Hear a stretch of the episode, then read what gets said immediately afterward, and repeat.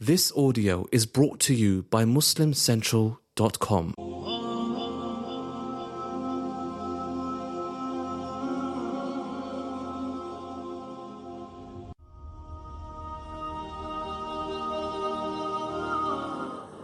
بسم الله الرحمن الرحيم الحمد لله والصلاة والسلام على رسول الله وعلى آله وصحبه ومن والاه Brothers and sisters in Islam, Assalamu alaikum wa rahmatullahi wa barakatuh.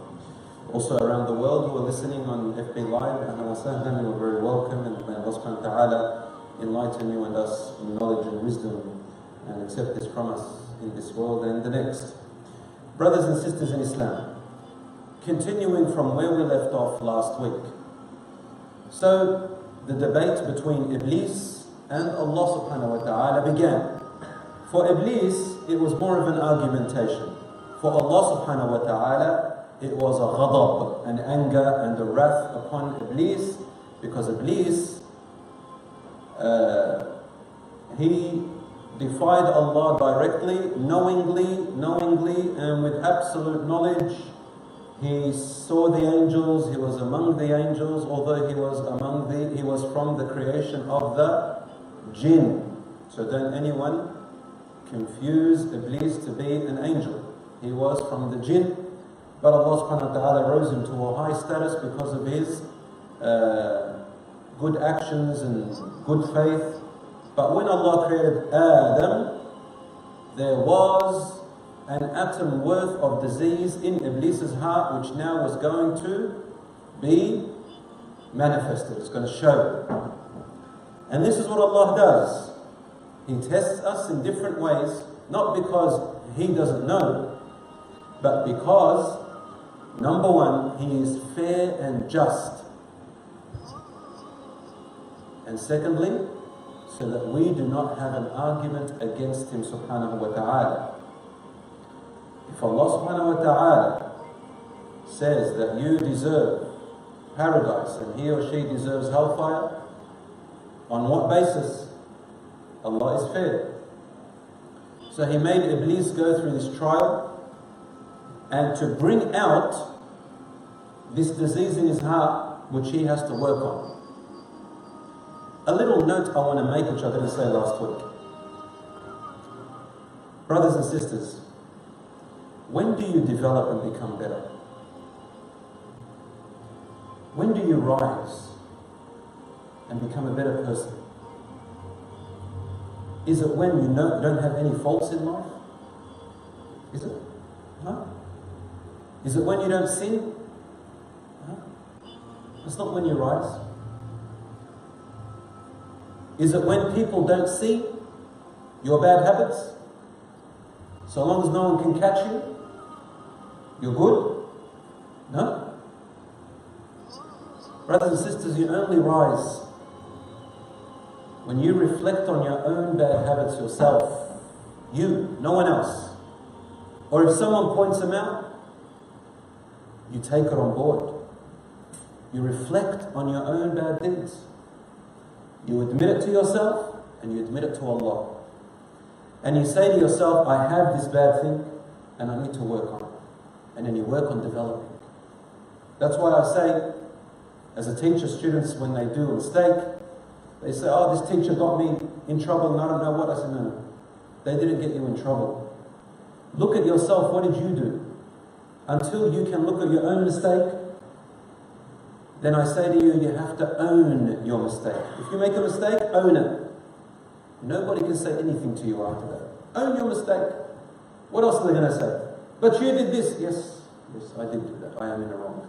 What else are they going to do? You owned your mistake, now you deal with it yourself. Iblis didn't own his mistake. He decided to argue with the creator of the universe, Allah, the King of all kings. so now, Iblis, he got uh, jealous of Adam and he said, Oh my Lord, let me live until the last hour. He said, Let me live until the day of judgment. Allah said, You will live until the last hour. You will die like everyone else. Some people think that Allah left Iblis so that he can manipulate us or test us with him. Or to lead us astray or uh, to whisper to us.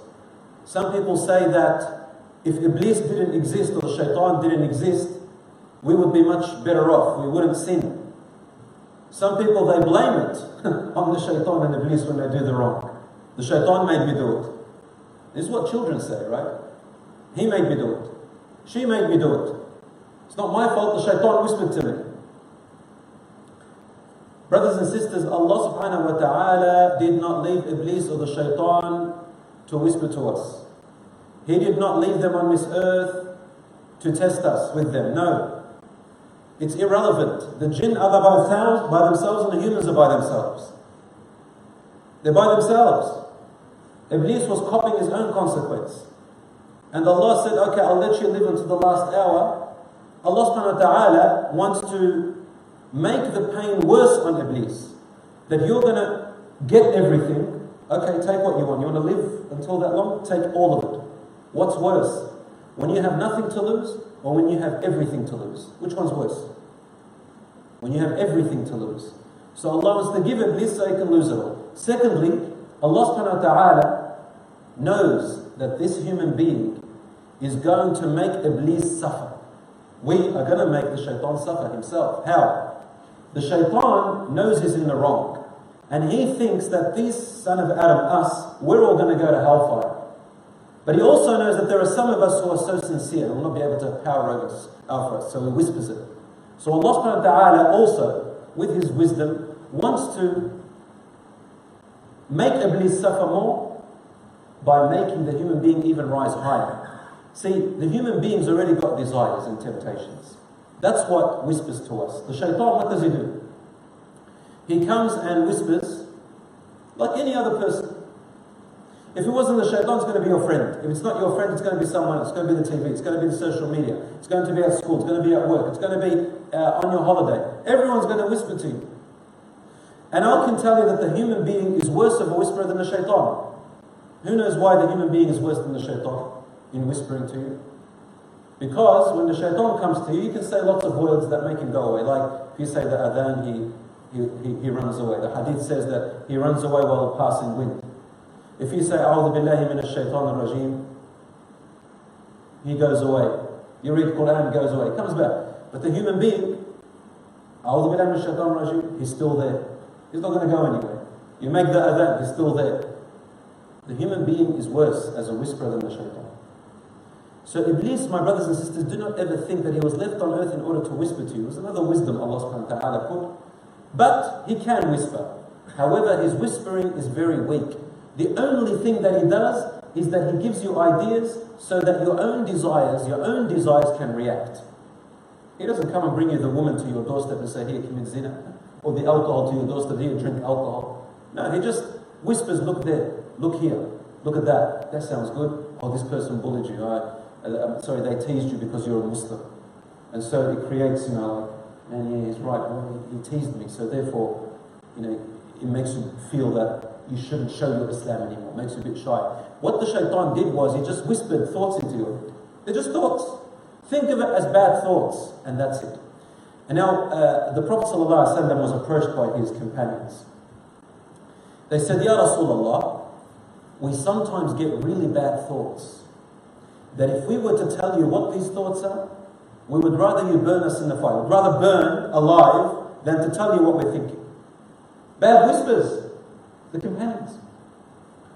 So Prophet ﷺ, he got happy. He said, أَوَتَجِدُونَ ذَلِكَ Can you really feel that? He said, yes. He said, الحمد لله الذي رد كيد الشيطان إلى الوسوسة. Alhamdulillah, thanks to Allah and gratitude, that he reduced the ability of the shaitan to mere whispers. That's all he can do. Are you accountable for your bad thoughts? No. You are not accountable for your bad thoughts until when? Until you act upon them. You act upon them with your mouth, or with your limbs, your desires. So bad thoughts come and go. We are not held accountable until we put them into action. My brothers and sisters in Islam, there's also the diseases of the heart. That's an action. When I carry grudges and hatred and enmity towards someone whom Allah subhanahu wa ta'ala told me not to, that's also an action. You will be held accountable for that. But thoughts that go through your head, like let's say you look at someone and you just didn't like their face and you swore at them in your head. Then then you stopped it.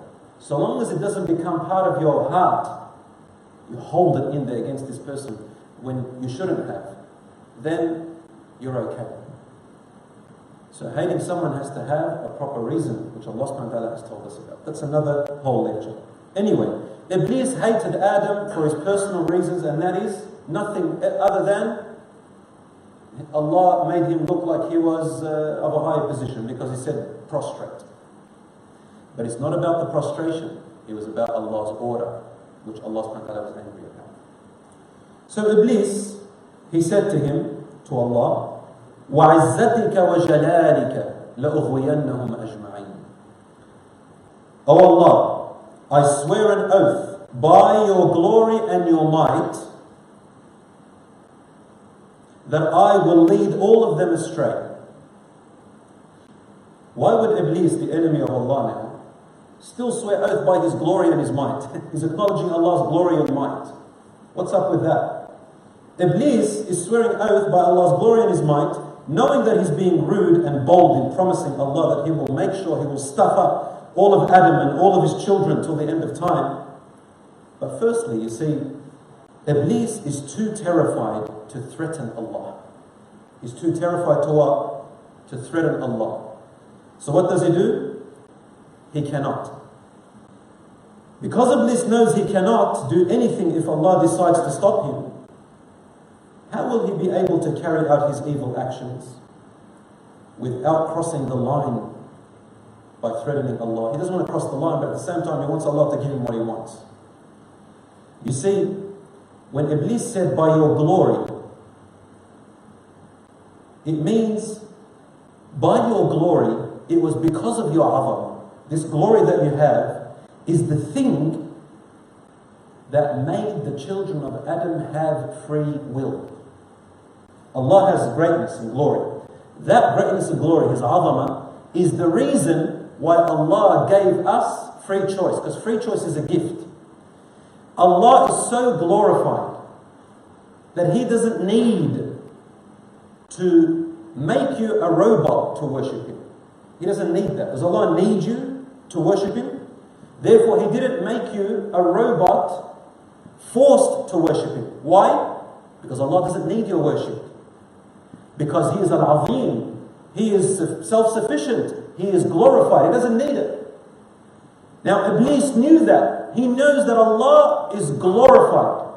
He is self sufficient. He doesn't need anyone to worship Him. So he wanted to use a, a, pathway, a way with Allah where Allah will accept for him to give him his dua. So he said, Oh Allah, by that glory that you have and self sufficiency that you have, in other words, Oh Allah, the fact that you gave him free choice, the fact that you gave them free choice, I will go and lead them astray. So it's not a threat. It's just they saying, Oh Allah, look, you know, you gave them free choice because you're so glorified. Well, I'm going to use that pathway to lead them astray because they have free choice now. They can listen to me or not to. So I am going to show you, I will lead them all astray, and I will show you that this piece of rubbish, that's what he's saying, I will show you that this piece of rubbish, Adam, is below me, and that his children were never deserving of entering paradise or being in his position above me.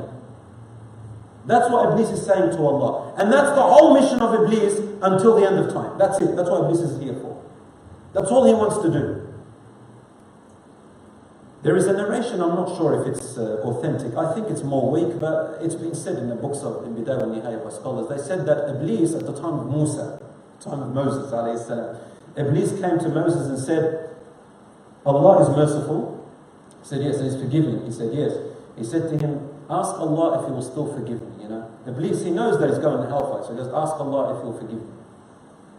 And in that narration, it says that Iblis asked Allah because he spoke to Allah directly, and Allah subhanahu wa ta'ala said to him, the meaning is correct. He said to him, I will forgive him if he goes to the grave of Adam and prostrates to it. he has to fix what he did wrong. What he wants to get out of, go and prostrate. And Adam said, and Iblis said, thousands of years ago I didn't do it. Now I'm going to do it after he's dead. When he was alive, I didn't do it. Now that he's dead, this is even more humiliation. So he got angry and he kept going. If the narration is authentic, it makes sense. And if it's not, the meaning is still correct.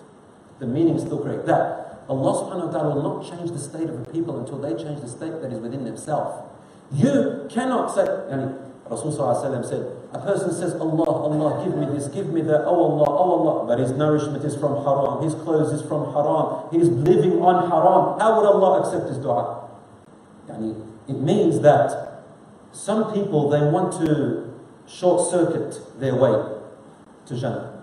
You can't, you have to go, there's only one way. Look at your sins, figure out your problem which you know.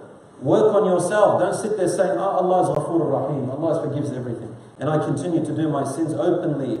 I continue to drink. I continue to never pray. I continue to not fast. I continue to follow haram left, right, and center. Knowing that I say, one day I'll do my hajj. When I'm 60 years old, Allah is Ghafoor Rahim.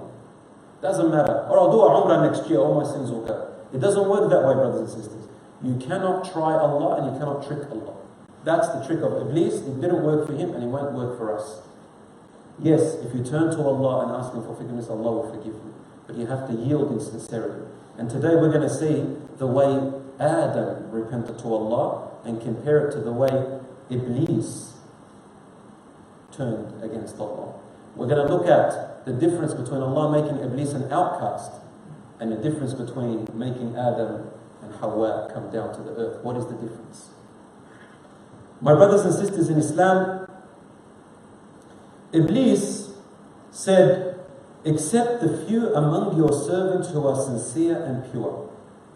Allah said, Those you will not be able to touch.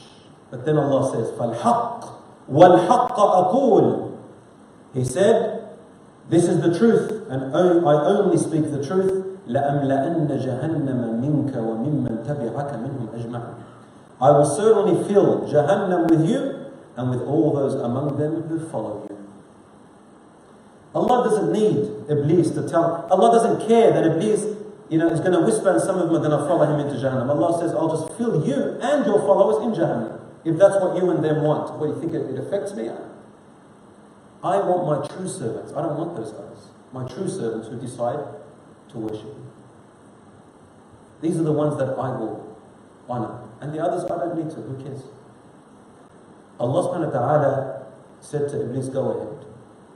And He gave him ideas. He said, Go and use their families and use their wealth and use their cattle and their livestock and their horses and their cars and their crops. Use their children against them. Go. Go and do whatever you can. My sincere servants, you will not be able to reach them. A sincere servant is someone who, when you and I argue and get upset with each other, and we get angry at each other for personal reasons. And then he says to me, Brother, let's remember Allah. And I hug him and he hugs me and we kiss each other on the forehead and we forgive each other. The shaitan runs away. That's a sincere person. A sincere person who, when he is said to him or she is said to her, You have wronged, you did a mistake, they admit the mistake and say it in public if it was done in public. Yes, I have erred.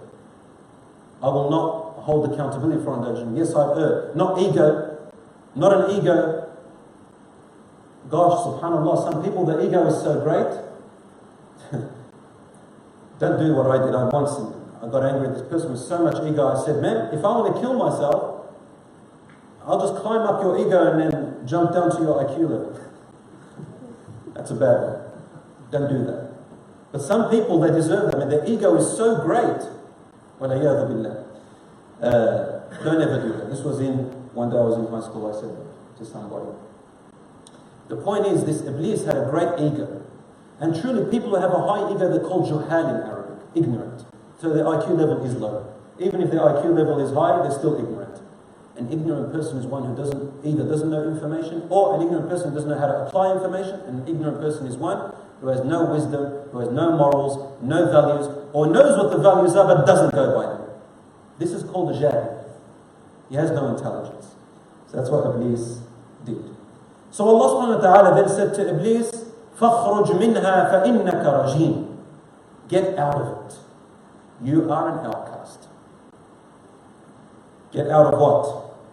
Iblis had a rank with the angels, a special position. Allahu Alam what that position was. There's different narrations about what he did, bookkeeper, I don't know what he did. And Allah subhanahu wa ta'ala took him out of his position, his rank, he no longer deserved it. He demoted him and he told him, You are not just demoted, you are an outcast. You are nowhere to be near all of these Jannah and the favors and the hasanat and the righteous people and their ranks. You are out, out, outcast, rajim, outcasted. One of the tricks of the shaitan is to promise you things that will not happen. He makes you afraid of poverty, for example, in the future, when there's nothing wrong with you right now, and then says to you, You're going to get poor, so go and get interest, go and steal, go and deal in drugs, go and do haram. How does he do it? He whispers. يَعِدُكُمُ الْفَقْرُ Allah says. الشيطان يعدكم الفقر He makes you afraid that you'll go into poverty ويأمركم بالفحشاء And then he starts to command you with doing indecent things. Command means that when you submit, you say, yes, yes, this fear, I'm going to get poverty, I'm going to... Then the shaitan can command you. You don't even have to, he doesn't have to, have to try. He'll tell you, go, and you go and do it. So be aware of these whispers. Allah says, إِنَّهُ عَدُوٌ لَكُمْ فَاتَّخِذُوهُ عَدُوًّا He is your enemy, Allah says to the children of Adam. So take him as an enemy. Don't sit there. No, shaitan is your enemy. Don't ever think of him as a hero or a... Uh, good being or anything like that. إِنَّهُ عَدُوٌ لَكُمْ فَاتَّخِذُوهُ عَدُوًّا An enemy is somebody who knows. And no matter what you say to them, it will never work. Because they know. They're deliberately doing that to you. Brothers and sisters in Islam,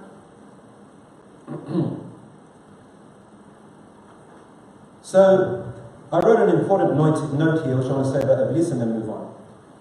He was blaming Allah for his failure. What was he doing? Blaming Allah for his failure. Even though Allah merely ordered him to do what was quite normal for Iblis and the angels to do. Mean, you're in this rank. If I ordered you to prostrate, it's normal for you. But Iblis's inner hypocrisy was exposed by this test.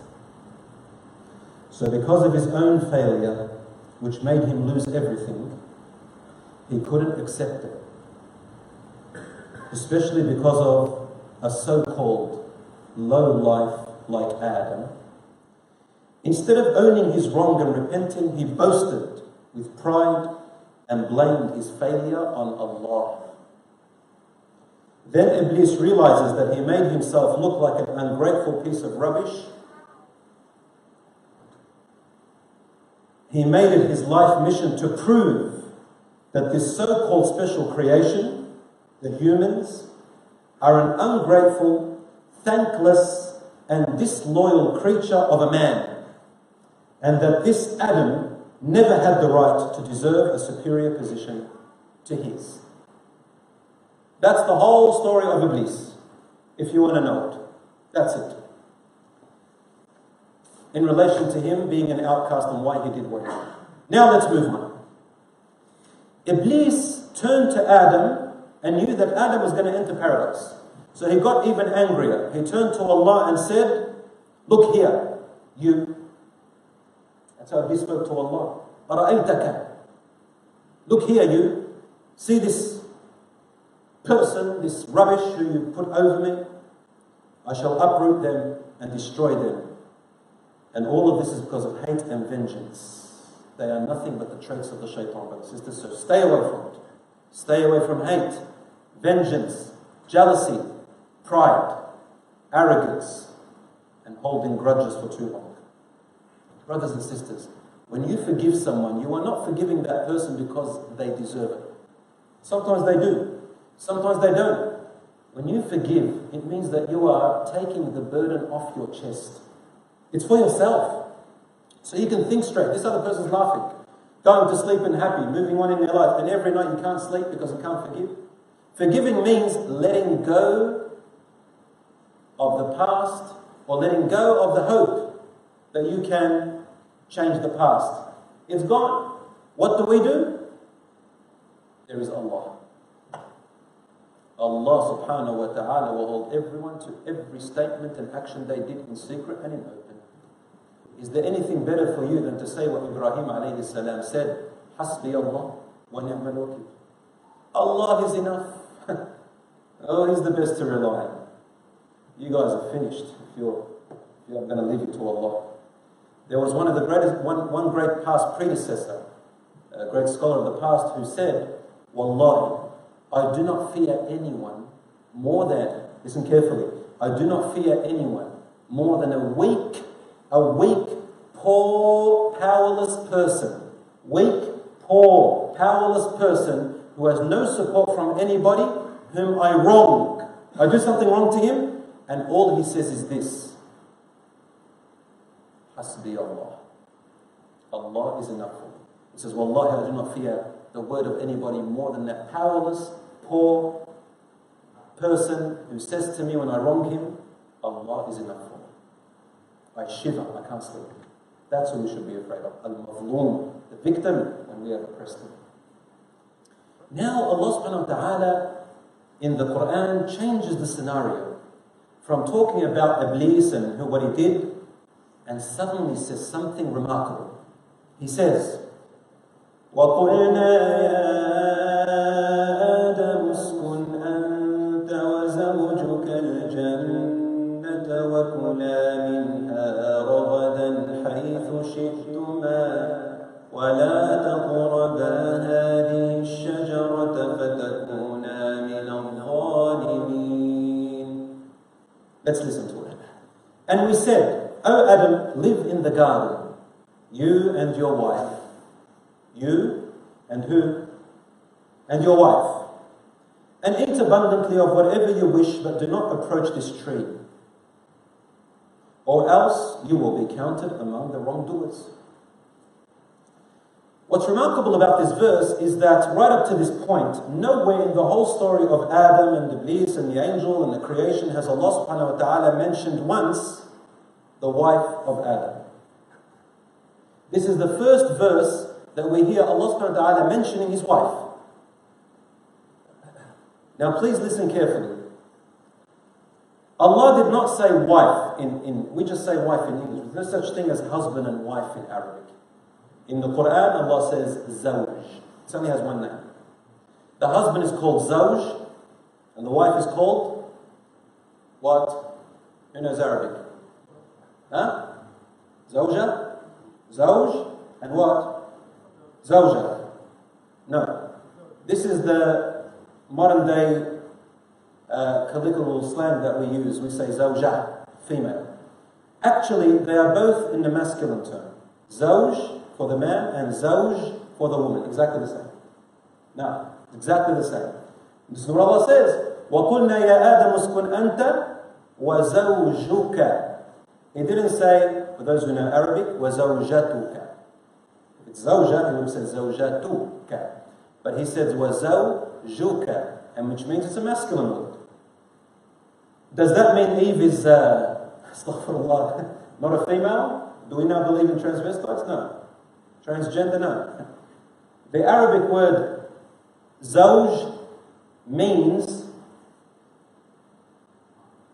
it, it's a genderless thing. But what it means is a creature that has to have another pair. One, but because it's called zawj, which means a pair of dot, dot, dot, fill in the blanks. That's what it means. Zawj, when you say zawj, there has to be a partner to it that is opposite and completes it and fits together with it and is compatible with it. Brothers and sisters, Allah says in the Quran, we have created everything in this universe in pairs, in zawjayn. Which means the positive and the negative, the protons and the neutrons. Everything has its opposite. That's how the world functions. Otherwise, if you don't have an opposite, nothing will exist. Everything in creation has an opposite And the human being are in opposites. Allah said, زوج وآدم اسكن أنت وزوجك. طيب, here's another question. Why all of a sudden Allah subhanahu wa ta'ala introduces the wife but doesn't say where she was created from? Nowhere in the Quran does it tell us where Hawa, Eve, was created from. Her name is Hawa. Hawa means something that you lean towards, something that accommodates you, you lean towards, attracts you, you find your peace and sanctuary and tranquility with. That's what Hawa means. Adam from the earth. Well, if you just go by the Quran, you will understand that by this verse alone, Hawa was created also from clay, like, like Adam in the same way, her own creation. But she was created as a pair. So Adam was created from clay first, then she was created from clay second. A lot of people assume that Hawa was created from Adam's body. And other scholars interpret the ahadith and the verses of the Quran to mean that she was created from Adam's body, and others they say she was created from the rib bone of Adam. There is a verse in the Quran which, say, which says, يا أيها الناس اتقوا ربكم الذي خلقكم من نفس واحدة O people fear your Lord who has created you from a single person, nafs. وخلق منها زوجها and created from it its pair, its zawj. Honestly, this is a difficult one for me. All of them have a valid point. Those who say Hawa was created from Adam's body is valid because the verse says he created from a single soul and from it he created its pair, meaning Hawa, because Adam is the first. Others they said no, in Arabic, it, also makes sense. When you, you can say something was created directly from something, or you can say something was created from something, meaning from its same, from its same source. Right? That's why Allah says, He brought to you prophets from yourselves. Not meaning from your own bodies, but from among you. Like you, meaning like you, humans. From the same place you guys came from. So the scholar said Hawa was created from the same source that Adam was created from, but after him. That's valid. The other interpretation, which is the traditional interpretation, most of the scholars of the past said this, she was created from Adam's body. How, we don't know, but from him. So she is actually taken from him, and therefore they are from each other. They belong to each other, they're part of each other. As for the one where they say she was created from his rib, this, my dear brothers and sisters, the correct opinion is that it is false. There is no, and I have done research in this until I killed it, as far as I know, and listened to many scholars about this past and present, and what appears, alhamdulillah, is that all the narrations about Hawa being created from the rib bone of Adam are not authentic. They cannot be relied upon. The only hadith which is authentic in Bukhari and Muslim, and it's authentic, is the Prophet ﷺ said, and I think this is where the, the, the problem is. People misinterpret this. Especially people have stereotypes. People come from particular cultures. Men, especially. And I'll tell you what. This hadith, just because it's problematic, Rasul problematic to understand, he said to the men, bin nisa'i khayra. Treat your women with goodness. Forego their mistakes. Don't hold on to everything she says and does. Let go. He says to the man, more often to let go than what he says to the woman. And Allah addresses the man, Adam himself, in the Quran more than what he addresses Hawa for the responsibility of not eating from the tree and for the responsibility of not listening to the shaitan. Why? Adam is to be the leader and Hawa will support him, but she has to also advise him. She has to support him and what? Advise him. And we're going to come to that soon. So Allah, Rasulullah advises the man to treat his wife and sisters and mother and daughters with goodness and be patient with their shortcomings. Why? He said, فإنهن خلقن من ضلع. They were created like the rib bone. In English, as soon as you say rib bone, it loses every meaning that was in Arabic. Because English is a, uh, compared to Arabic, is quite surface-like. Arabic is very rich in meaning. Dila, then Rasul said, and he referred to the head, meaning the brain. And then he said, فَاسْتَوْصُوا بِالنِّسَاءِ خَيْرًا So I urge you to treat women well. In other words, don't judge them, don't patronize them, don't tease them, don't mock them, don't hurt them, don't uh, hit them, don't abuse them, don't take away their rights. استوصوا بالنساء خيرا, which means do extra than your duties. And assume well of them. Meaning, in another hadith, Rasulullah said, لا يفرق مؤمن مؤمنا. No believing man. It's not possible for a believing man, a true believing man, to hate a believing woman. إن كره منها خلقا رضي منها آخر. If he hates a particular quality about her, he will love other qualities about her. In other words, look past her faults and look at the goodness that she has. I'll tell you a little story. Umar ibn Khattab, remember Umar, very strong man, loud voice. One Sahabi came to him, I think it was Abu Musa al-Ash'ari, I think, I may be mistaken. He wanted to go to him to complain to Amir al-Mu'mineen about his wife. Why? This man's wife was raising her voice over his too much. That's all, sisters, not more than that. There weren't glasses and mirrors and, and pots and pans flying around. And there weren't swear words at him and his mum and dad and his brother. No, none of that stuff. And there weren't things telling him, you're not a man, you're a disgrace, you're a hypocrite, you're a trash. No, none of this stuff. Nor did the man do that. Billah. But she raised her voice over his, and the man became irritated with this and thought, What's this? She's always cutting me off. I talk, she cuts me off, doesn't listen, over my. So he went to Amir al says, Yeah, Amir al. And as soon as he approached his house, he heard the wife of Amir al Mu'mineen, Umar, raising her voice over Umar's. Umar, if he just whispered, he'd hear it from here to the end, on the end of this room. If he whispered, Umar her voice over his. So Umar al-Khattab went out of the house silently. Why? So the anger can reside. And when he comes out, he's going to sweet talk him. There's a difference between sweet talking and sucking up. okay? Oh, this is a, he's just trying to. No, sweet talk. Meaning be patient and be merciful.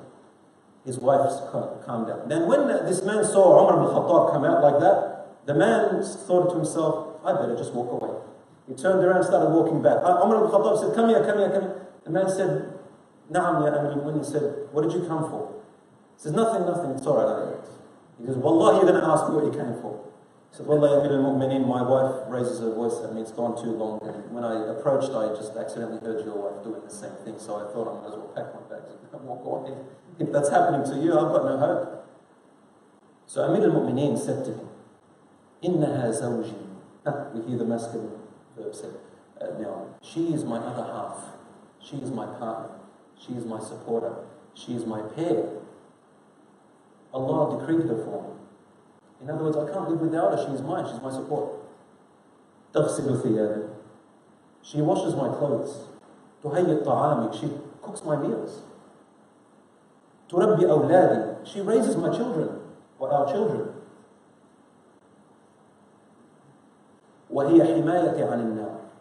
And she saves me and protects me from the fire. She saves me and protects me from hellfire. In other words, don't worry about that. Look how much good she has. Exactly as the Prophet ﷺ said, nisa'i. Now, in the 21st century, we take out the first part, be good to your wives, and the second part, so be good to your wives. And some people, what do they do? They want to attack Islam or whatever, they bring that one verse. They are like the Ribban. And they think they said something remarkable. Brothers and sisters in Islam, it cannot be understood that the woman is deficient in her intelligence. It cannot be understood that a woman is inferior to the man. It cannot mean that the woman is uh, weaker in everything. She is weaker in some things, stronger in others. Men are weaker than them in something, stronger than them in others. All the ayat in the Quran, all the hadith of Prophet prove otherwise. And certainly history proves many women became more intelligent than many men and surpassed them in many ways. However, what does it mean Many scholars, including Sheikh Al Albani, who I follow for when it comes to uh, analyzing hadiths, I believe is one of the most forefront scholars of hadith today in our time, passed away, alayhi. And he said this hadith is a metaphor.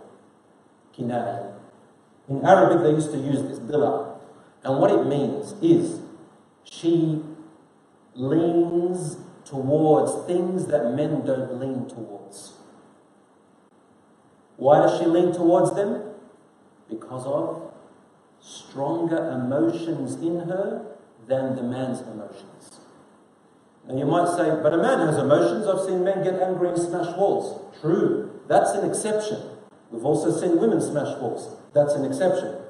We're talking about the normal instinctive behavior that men and women were born on without any interference from outside. The natural brain structure, anatomical structure of the, the neurological structure of the brain of both the men and the woman biologically are different in more than 400, 200 ways. Scientific studies have shown this today. The women use in their brain more parts of it than the men at one time. What has studies shown? These are numerous studies about the brain, still in debate right now. There's one from Princeton University. It says that the women use the right and left side of their brains simultaneously, together. Men use more of the front and back, and women this way.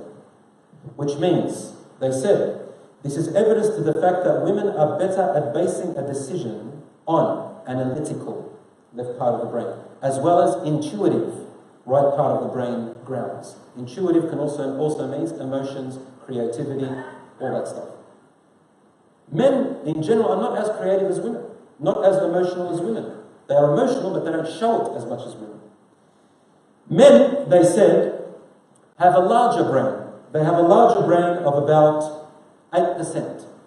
And every part of their brain is used but not together. The women have a network. They use it all at once, so therefore it's complex. What does this mean? It means that there are interferences when she is acting, thinking, talking. More complex, but interferences. With what? The emotional side. Why? This is her nature, which makes her perfect in raising children, teaching children, looking after the internal affairs of a home that the husband doesn't know how to, in being creative with new ideas, making life more colorful and enjoyable. If she chooses to do that, she's the best it. What is the man good at? More calculative, strategic actions. That's why they're better at motor skills, skiing, uh, batting, uh, uh, uh, sports, anything. This is scientific study showing. And that's not every man, and that's not every woman. It means the majority. My brothers and sisters in Islam, since the woman uses both sides of her brain, her logic is just as good as man's logic, just as intelligent as men, just as calculative as men, except her emotive part is stronger in her thinking process, in her brain, than the man's. For this reason, Rasulullah said, she is like a dila, which means, O men. What's he telling the men? Come here. Instead of judging her, motivate her. She needs motivation. You need to accept her the way she is. She will not be molded to what you think is straight because she's meant to wiggle around. She's not wiggle around, it's bad, it's bad She's meant to be creative. She doesn't think like you. So we need to understand that nature of women. And women need to understand that nature of men. If a man tells you, sister, when you say, What are you thinking about? when he's just sitting there, and he says to you nothing, it means nothing. That's all it means. It means nothing. Her brain can't accept that. She says, We women are not like that. We're always thinking there's something. Says, no, that's impossible. You have to be thinking about something. Is it my dress? Is it my cooking? Is it my job? Is it my looks? Is there another woman? Is it what? Wallahi, it's nothing. Nothing. I heard this funny guy talking about men having thinking like boxes. Their brains are full of boxes. The box of money and the box of fighting and the box of rest and the box of whatever. And then there's one box which women don't have. It's called the empty box. It's got nothing in it. Men sometimes need to sit there for about 15 minutes thinking about nothing. Wallahi, nothing.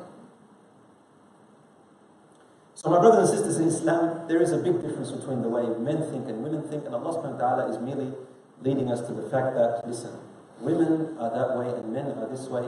Do not judge them, put them down. Women, do not judge and put down your husbands or your men. You are supporters of one another. Allah subhanahu wa ta'ala said, هُنَّ لِبَاسٌ لَكُمْ وَأَنْتُمْ لِبَاسٌ لَهُنْ You, O men, men, your wives uh, are like clothing to you. They make you and support you and decorate you and protect you and uh, cover your sins for you and comfort you like clothing.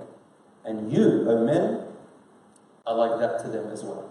You support them, clothe them, as in like you, your, your behavior. You, you cover their habits, you uh, decorate them, you protect them, you give them warmth. Allah says, لِتَسْكُنُوا إِلَيْهَا So that you may find tranquility and peace together. My brothers and sisters, I warn you from being stereotypical. once you know this, the problem is that when we say that women are like that, we say, oh, it means they're inferior to the man. No. Without them, you cannot be anything. The only thing that, and a woman can't be anything without a man. The only thing Allah gave men is a responsibility called leadership. And it doesn't get pregnant and doesn't breastfeed. A woman gets pregnant and breastfeeds, and in those situations, brothers and sisters, when she gets uh, when she gives birth or in her menstrual cycle, Rasul said, they lack, they lack in aql and deen. He said they lack in something called aql and they lack in deen. what is aql and what is deen? Aql means, literally means the brain, but that's what, not what it means here. Aql means to stick with something and not move away from it. Okay? So, a woman, as Rasulullah said, that her aql is affected. The ulama actually said her aql, and scientists said, is affected by the emotive side, the emotional side at times. And therefore, at times, you need to be patient in her thought process. Deen means that she, she, there are times when she is not allowed to pray or fast, such as in a menstrual, cycle and when she gives birth, in post, when she's postnatal, in her postnatal bleeding. In that time, she's not allowed to pray or fast. Therefore, naqisatu deen means that, doesn't mean they're deficient in their religion, they have lesser faith. It means that they don't get to do certain actions of worship at certain times, whereas men must do it all the time. It's just the nature that Allah subhanahu wa created them to be. So in that time, sisters, it's a time for you to increase in your dhikr, dua, and nurturing your children. And let me tell you something. In this day and age, we have a lot of people who look down upon motherhood. I say to you, the greatest good that a mother can ever do is to raise a human being. Do you know how heavy that word is? The greatest good you can do is to raise a living, breathing human being. And that is why the mother earned the title that if you serve her, you'll find paradise. Your mother, your mother, your mother, then your father. Now, she does no longer fulfills that responsibility, wants to become more like a, a man, for example, in the man's world, and avoid the motherhood and look down upon motherhood. Where's the title gone?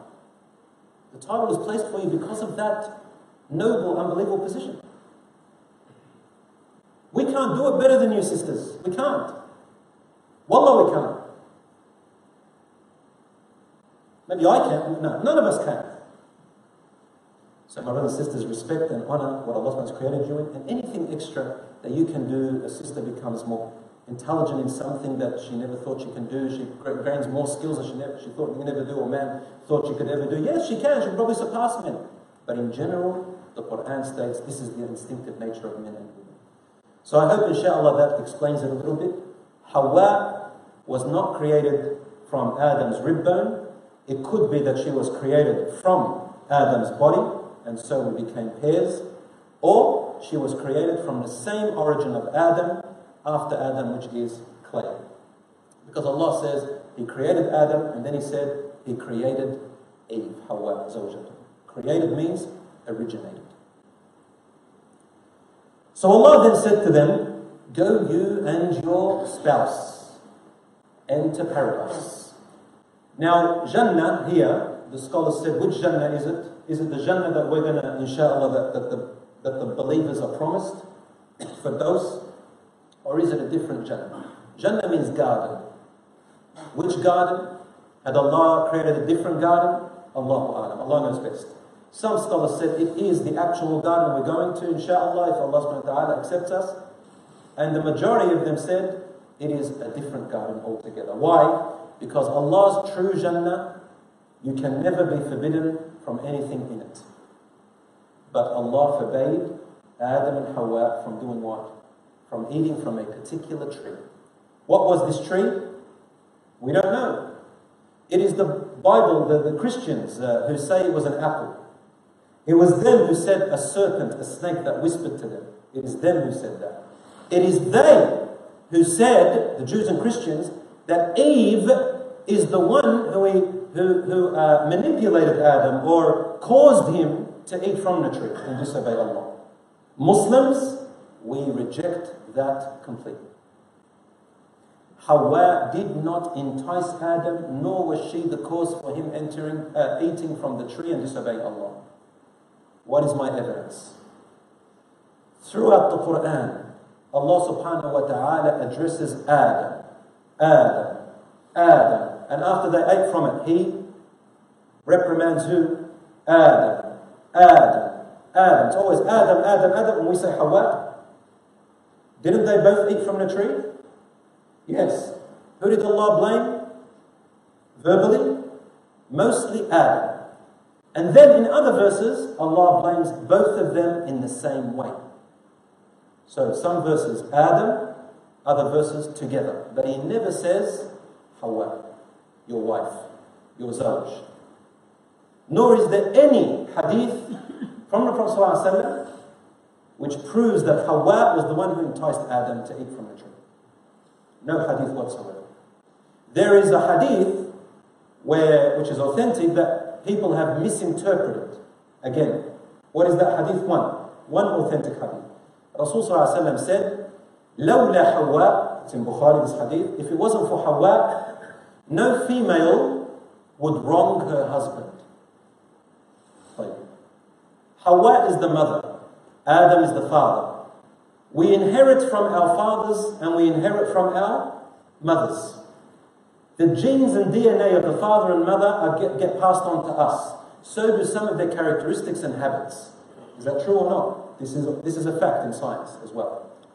Hawa, her daughters, meaning women till the end of time, inherited something from her. What is it? One weakness. And the men inherited a weakness from their father. Actually, many weaknesses they did. But one of the weaknesses only women, well, women in general, not every single woman, inherited from, from Hawa is this. He said, when Adam ate from the tree, when Adam ate from the tree, Adam had forgotten the command of Allah not to eat from it. It was like a long time, some say it was 40 years. He forgot. He literally forgot the command. Why did he forget?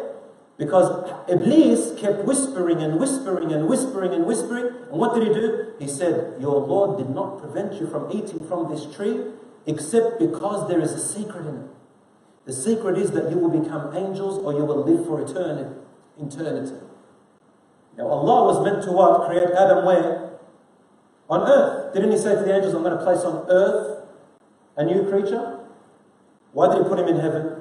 Allah SWT put him in Jannah because he's fair and just. He just wants to show, out of his justice, that Adam, when he was going to go down anyway, Allah wants to show his fairness as well. That look, the reason I put him on earth is because he's not able to remain in paradise for long, and they have to live on earth to develop and learn. Up here, they can't do that. So he went and going, and Iblis said, You're going to live for eternity, you're going to be angels, yeah.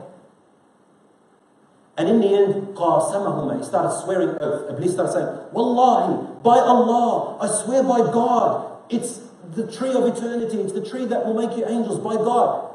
Now, I want to ask you a question.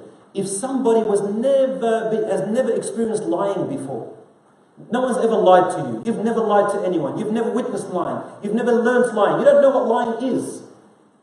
Are you, are you going to be able to identify lying when it comes to you? No, you're going to be tricked, is that correct? Adam never knew what lying is. Especially when Iblis comes and says, Wallahi, he never imagined in his life that someone will swear an oath by Allah, even if it was Iblis, because God is there. That this tree is, it's got a secret in it, that you know you're supposed to eat from it. And, and what happened is that, subhanAllah, Adam fell prey, he was weak. Allah says in the Quran, وعصى آدم ربه فغوى Adam disobeyed his Lord and he was led astray. In another verse, Allah says, وَلَمْ نَجِدْ لَهُ عَزْمًا We didn't find in Adam a strong willpower. He fell prey. When Hawa, which is the point I want to get to, the shaitan whispered to Adam first for a long time. He didn't listen, and in the end, he started to get, he started to forget, started to get enticed, but still he was a bit unsure. So Iblis started to whisper to Hawa as well. Allah says, فَوَسْوَسَ لَهُمَ الشَّيْطَانِ The shaitan started whispering to both of them. So first started with Adam, then he started with both of them. Both of them, both of them. Both of them. لَهُمَا And he said to both of them, You're going to become eternal. So after he said it to Adam, he said to both of them, hoping that maybe Hawa can help him out a little bit. Maybe he will get stooged by her. Maybe, maybe. Hawa actually did not fall for Iblis's trick. She did not fall for Iblis's trick she remembered very well. And subhanAllah, although we don't really rely on science completely, completely, I mean, it's always, we can always change it. But in studies, science today tells us that women are superior to men in remembering details because of the networking in their brain.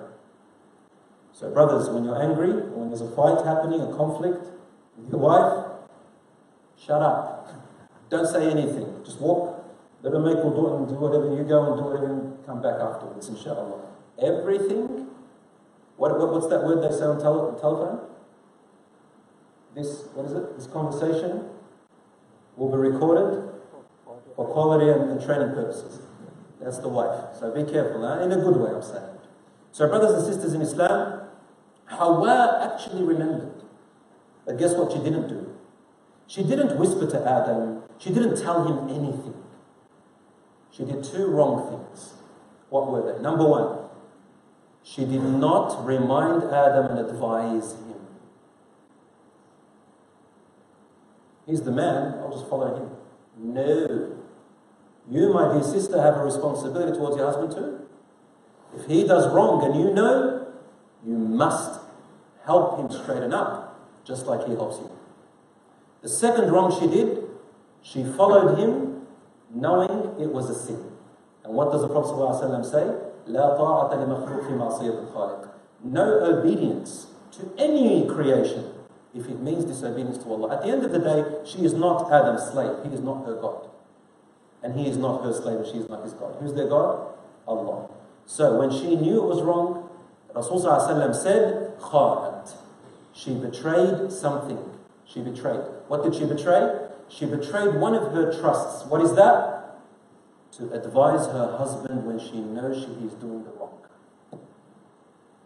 Both the husband and wife, they can, dis- they can betray each other's trust. How?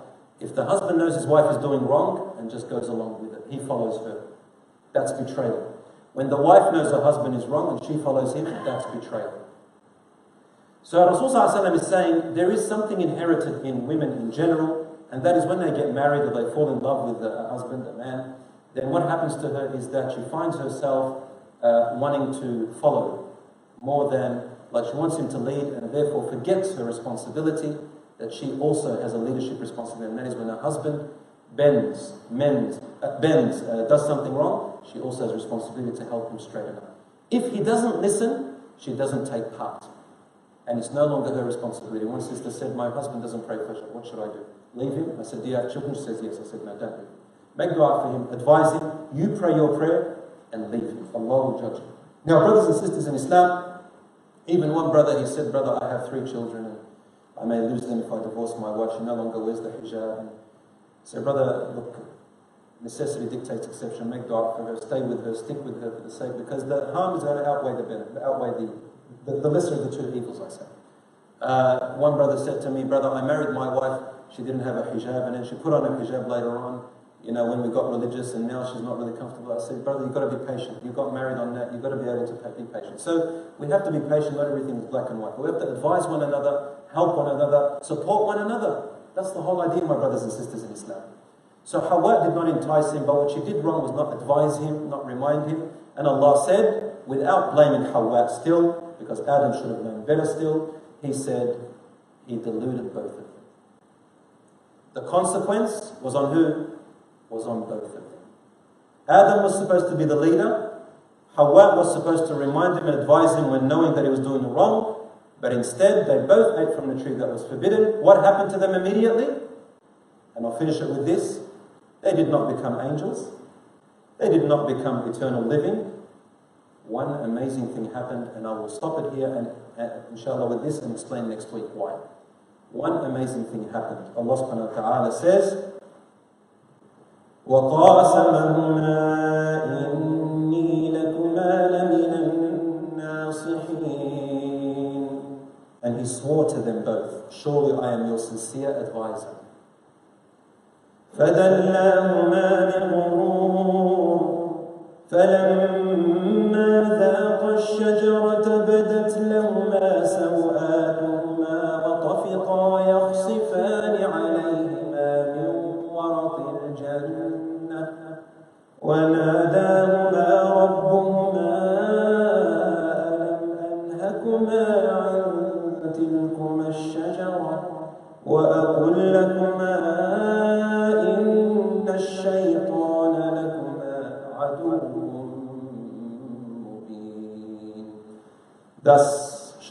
Brought about their fall by deceit.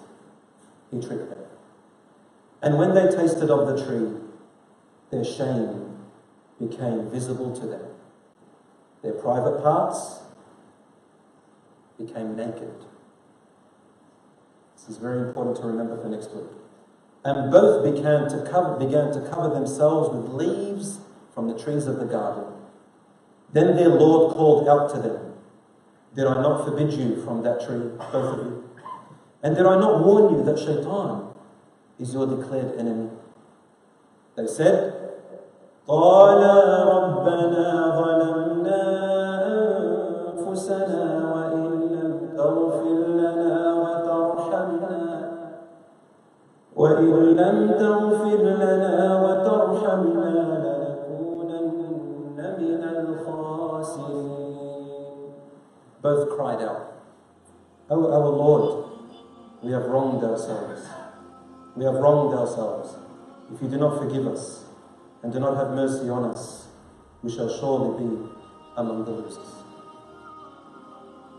The difference between them when they disobeyed and Iblis when he disobeyed is like the difference between the east and the west. Not literally that eastern people are better than the west. I mean, far distances, no comparison. We'll talk about that next week. And the reason that their awrah, their private parts, were revealed and they started to cover it, there is also a wisdom from that. Next week, inshallah, we'll start from here and explain these two points and move on with the life of Adam and Hawa. الله خير فلسلم وصلى الله على نبينا محمد وعلى اله وصحبه اجمعين والسلام عليكم ورحمه